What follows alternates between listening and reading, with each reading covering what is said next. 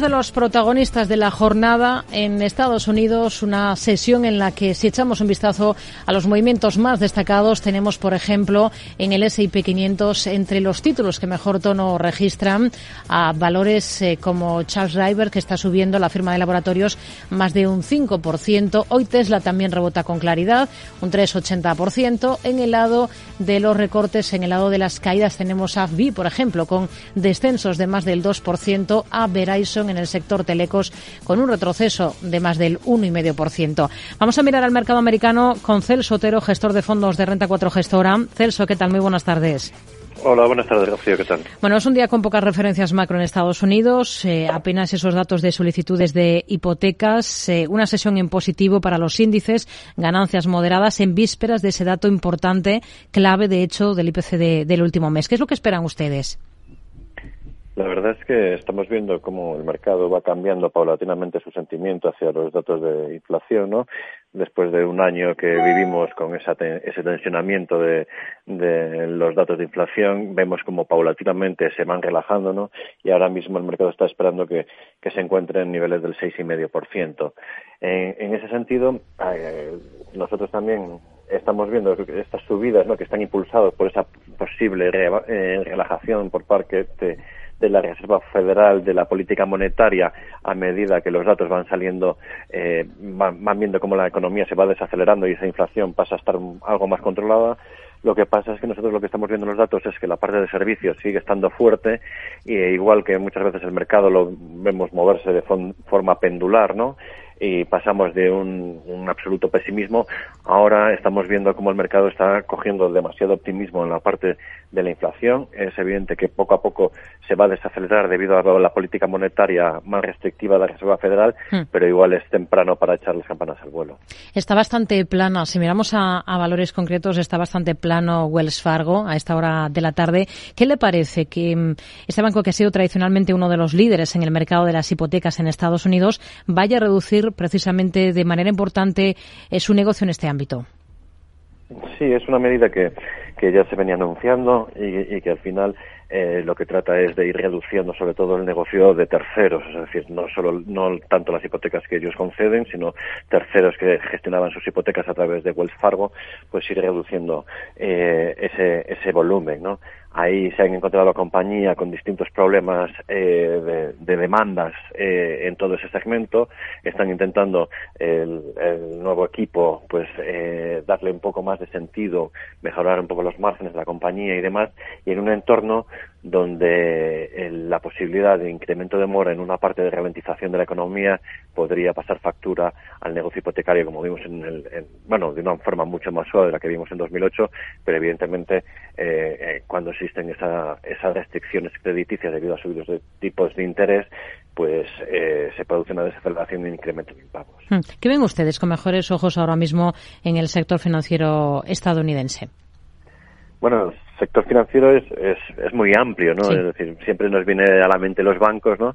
Que, que, bueno, sí, los bancos regionales que tienen mayor peso de lo que es el negocio bancario, la subida de tipos les viene bien, pero existen otras partes del sector financiero que también se benefician de ese entorno de, de mayores tipos. Eh, ejemplos de, de, estos son, por ejemplo, el sector asegurador, donde vemos que las primas que depositan los clientes, que básicamente sirven para pagar los, los incidentes que pueden existir para, eh, por los que contratan esos seguros, pues ahora mismo son más retribuidas eh, debido a unos mayores tipos de interés.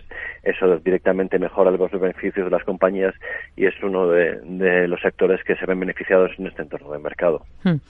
Mm, tenemos otros títulos en el punto de mira, por ejemplo, a Merck ha anunciado su intención de demandar a algunas compañías farmacéuticas después de, de comprobar que estaban distribuyendo en China su tratamiento de COVID-19 sin su autorización. ¿Cómo ve las cosas ahora mismo para una compañía como esta? A ver, la parte de, demandas, pues nosotros lo consideramos que es una, una parte que, que sí, que, que, puede traerle algo de caja, pero suelen dilatarse mucho en el tiempo. A medida cuando te metes en un juzgado no sabes cuándo van a acabar las resoluciones, ¿no? Nosotros nos fijamos en el core del negocio de la compañía. Al final es una compañía grande de farma que está bastante diversificada en distintos segmentos la parte oncológica le pesa bastante dentro de sus ventas, un fármaco principalmente que le vence en 2028, todavía queda tiempo, pero eh, eh, cerca del 30% de sus ventas. Entonces, ahora mismo está haciendo un esfuerzo muy fuerte, ya que el 20% de sus ingresos se van a I D, en, en sustituir y ver otras tendencias de crecimiento en otros productos. ¿no? Entonces, nosotros nos parece que es una compañía que una, está en una valoración que mucho más atractiva que comparables de su sector debido a este evento y que nosotros sí que somos positivos de cara al medio y largo plazo. Hmm. Tenemos un revés eh, judicial en las últimas horas para Apple. La Comisión de Comercio considera que la compañía ha violado una de las patentes de máximo sobre medición de oxígeno en sangre en ciertos relojes eh, de Apple.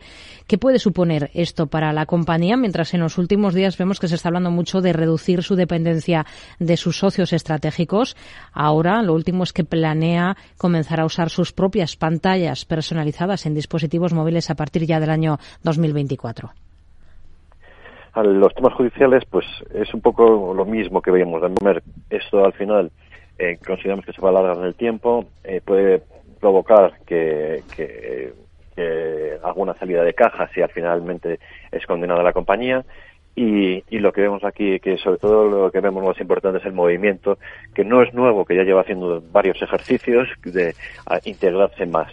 ¿no? Eso, en un momento como el actual, donde vemos que hay presiones de precios, pues muchas veces cuando tú pasas de costes variables, eh, que son eh, tener mucha parte de tu producción externalizada, a costes fijos que lo empiezas a, a fabricar tú, eh, pierdes flexibilidad pero cuando ya tienes un volumen muy estable, un mercado estable, pues al final consigues que esos mejorar los márgenes, ¿no? Porque al final consigues una producción que muchas veces te sale más barato que si lo externalizas y con una menor dependencia a los posibles problemas de cadena de suministro como, como hemos visto en el COVID, ¿no? Entonces al final ese movimiento consideramos que va a seguir estando ahí en la compañía, vemos que la parte de, de, software y no de hardware debería ir ganando también más peso y al final lo que vemos en la compañía es que eh, sigue trabajando para mantener esos magníficos números que, está teniendo últimamente. Estamos también pendientes de Tesla. Va a invertir más de 700 millones para expandir su fábrica en Texas. ¿Qué le parece esa, esa estrategia de apostar por ampliar la producción en, en suelo estadounidense? Sí, más, más que en suelo estadounidense, lo que vemos es que Tesla siempre lo que ha, ha hecho es montar sus fábricas de cerca de donde tienen los consumidores. Eso cuando, cuando normalmente vemos otras cadenas que llevan la producción a, terceros países porque sale muy, muy mucho más barato que en su mercado local, eh, pues dices, ¿cómo es que Tesla lo, hace en su propio terreno, ¿no? que va a perder márgenes? En este sentido, cuando montaron aquí, por ejemplo, la fábrica en Alemania, pues también eh, la pregunta era, ¿por qué no lo monta en otro, en otro país que puede salir la mano de obra más barata?